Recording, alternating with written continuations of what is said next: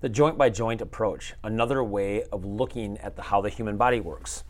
Now, over my last few articles, you've seen different styles and ideas on describing how the human body works. By utilizing different ideas of how the body works and being able to look at the body in different perspectives, we're then able to come up with some better treatments. I will always profess there is not one best way to treat the human body. More ideas equal more tools. Sometimes you need a map that shows roads, and sometimes you need a map that shows topography because depending on your vehicle, there are different ways of getting to your location. The same thing happens with the human body. There are different ways to getting to better results. So lately, I've been giving you a few ideas that we use in our clinic. Uh, articles like different responses to different injuries, different areas of the body, body mapping, ideas on how the brain responds to pain and threat. Another idea, one that I feel is one of the most effective ways of utilizing how the body works together, is called the joint by joint approach. This article is a brief and easy to understand explanation of the idea. The joint by joint, or what is often called joint stacking, is an update from what I think people have in mind when they say an area is compensating.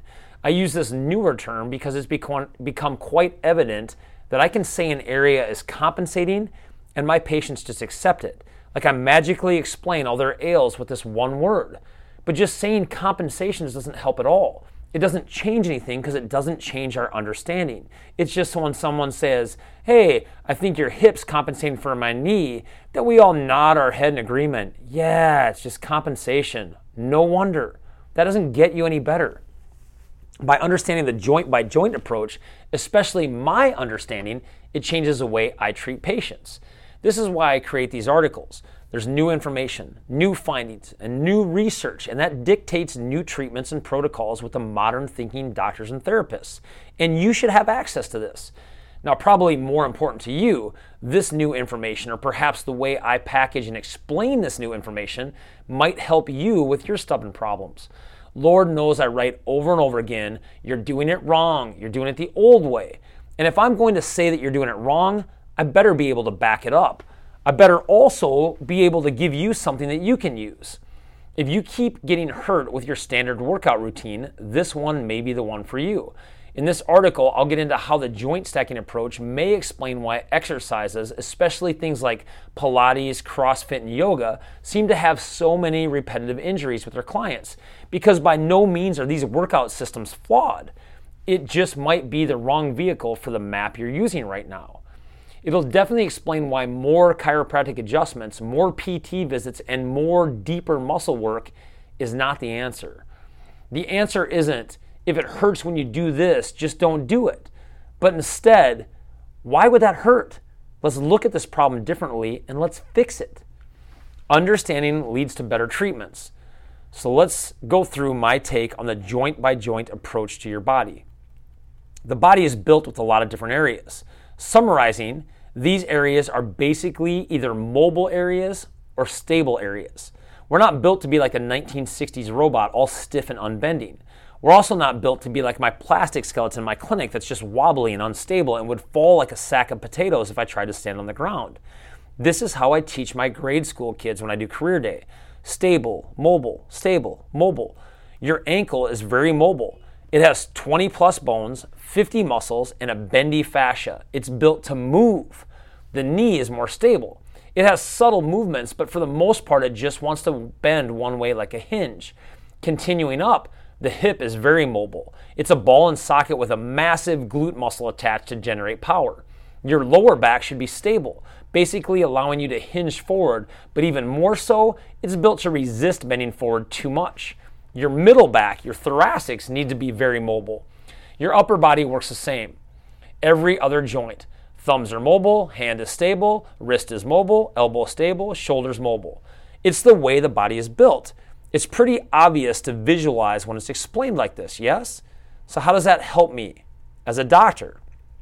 Well, here's how. If a stable joint isn't stable, the brain gets alerts that the area may be threatened. Continued threats and continued alerts, the brain does what it does it protects the body by creating more stability, often by stealing mobility from the joints above and below it. Anyone that has ever watched me in a live lecture has heard me talk about how lower back pain nearly always correlates with poor hip motion. My patients have, Every single one of them for the last 15 years or so. It's all I talk about. You come into my clinic with a hot lower back and I preach at you and I show you beyond a doubt your hip mobility is garbage. I get all excited and worked up and basically put on a one, more, one man show that you didn't even ask for. But recently I got a little epiphany on this idea because I got a little more in depth to what the joint by joint approach really means in real life. I had it explained better at a seminar a few weeks ago. And yep, I was missing a key element. What if your lower back has an issue that is threatening your body to the point that the brain is robbing mobility from your hip? So it's not your hip causing your lower back stuff, but the other way around. The lower back stuff is causing the hip issue. See, it's a two way street. Both issues are there every time. And I know this because I've tested this over and over for years, and I can assure you, it is nearly 100% there. These two things go together. Now, you guys that know me, know me. I preach that you have to fix the issue, not just treat the pain. I rant until I'm blue in the face about hip mobility and foot mobility. Chiropractors rule mobility, baby. We can and do move everywhere. But what about the stable part? What's up with that? Well, it turns out that it's equally important, and depending on what your body part uh, the injury occurs at, maybe it's even more important than the mobility aspect. This idea has made me a better clinician, a better doctor and chiropractor, and a better body detective because better clues are going to equal better treatments. So, how does all this help you? Because I, I can now give you more. Not more as in piled on exercises that make you think you're doing something. That's a waste of time. The more I'm talking about is, in fact, less, less work, more pinpoint, accurate, corrective type stuff, not just wasted time. Do less, but do the right stuff and get more, way more. I think this idea is why I'm often introduced as the guy that hates stretching. I don't hate stretching, I just hate inappropriate exercises given as hope. Hope is not a treatment plan. So let's do stuff better. Let's do stuff correctly. Often, this is a case with stable joints. Stable means stable, adding more mobility, more flexibility to an area that wants to be stable is just plain wrong. So wrong, it's often a big part of the problem. So, how this helps you is if I understand better, now you understand better. You get to have the better ideas, the cutting edge treatments. In the case of the lower back, this new look changed my day to day protocols for working on clients. I was missing something. The change? Stability, I was skipping a step, probably the primary step. Let's go back to the sore back example. When the joint by joint approach is the right way of looking at the body, a client with a sore lower back will present with decreased hip mobility and decreased thoracic mobility. As a chiropractor, physio, PT, massage therapist, etc., we tend to want more mobility. In fact, we want more mobility in the lower back. That's where the pain is. Why don't we move that thing more? Even my patients tell me, hey, doc, I need more. Go harder pop it harder, or give me some stretches so I can get more movement in there. But see, here's the problem the lower back, from the lower thoracic to the sacrum area, is the part of the body that is craving stability. The area is a stable portion of the body, and the joints there are built for stability. The fascia is huge and thick, stabilizing thick. The trouble is oftentimes the lower back area is overmobile.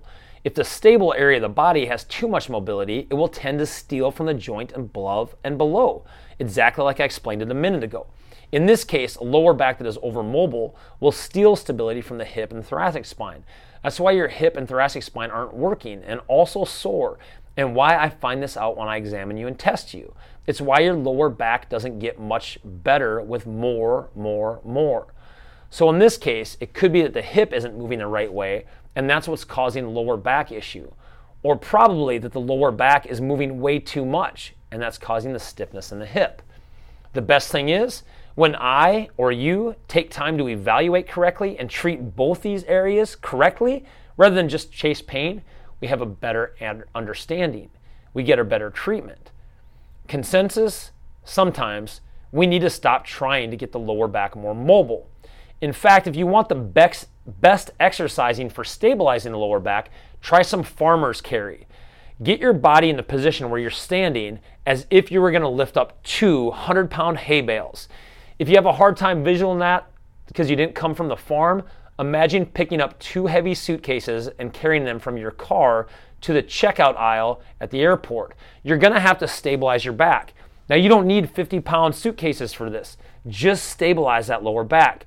Show your brain throughout the day over and over again it's stable, it's stable. It's the opposite of trying to stretch it and move it and twist and pop. We're trying to create more stability. When your brain has this idea, it's going to start to respond the right way. While taking this seminar a couple weeks ago, the part that really gave me this eye opening change was one of the presenters talked about the difference between a professional golfer and a very high level amateur. So imagine for a second a side by side video comparison. On the left, you have a professional golfer, and on the right, you have a high level amateur that shoots scratch. Both of these golfers shoot the same score. They both can hit the ball 315 yards off the tee even when their stroke is shown in slow motion individually, it looks very similar. But when these strokes are shown side by side in a comparison view, a couple glaring differences are observed. The pro golfer will rotate through his hips, and as he starts to bring the club back, his lumbar spine almost looks as if it's made of iron. There's basically no rotation happening there. It's all happening from the hips. And as the club starts to come back more, the thoracic rotation happens. It's almost like his chest and rib cage are opening up so he can take the club back. This generates tremendous power. The amateur, however, despite being able to hit the ball the same distance, has very little hip rotation. The majority of his opening up the body is happening from his lower back there is a significant twist through his lower back and not much rotation through his upper thoracic.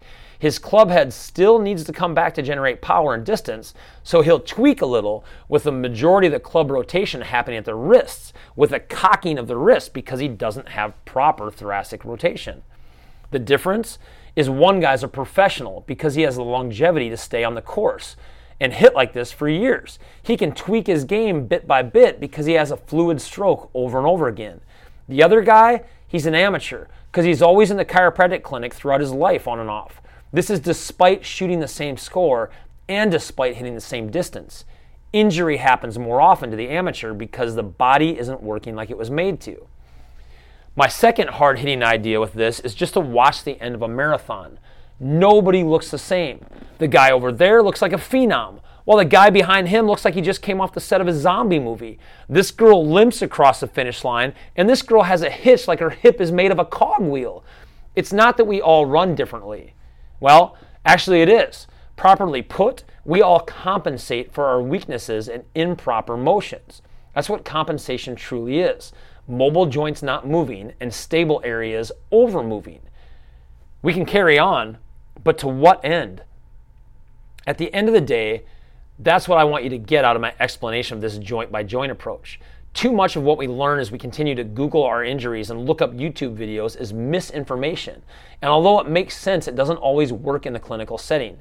I just want to give you a different idea of looking at the body to visualize a new map, a modern look at your own body. It definitely made a difference in how I treat my clients who are coming to the office, and I think it will make a difference in how you treat yourself. Maybe that plantar fascia issue you have in the foot isn't so much a problem where the pain is. Maybe it's because the big toe, which is supposed to be mobile, and the ankle, which is supposed to be mobile, aren't mobile at all. So the stable area of your foot is having to do its job and the job of the big toe and ankle.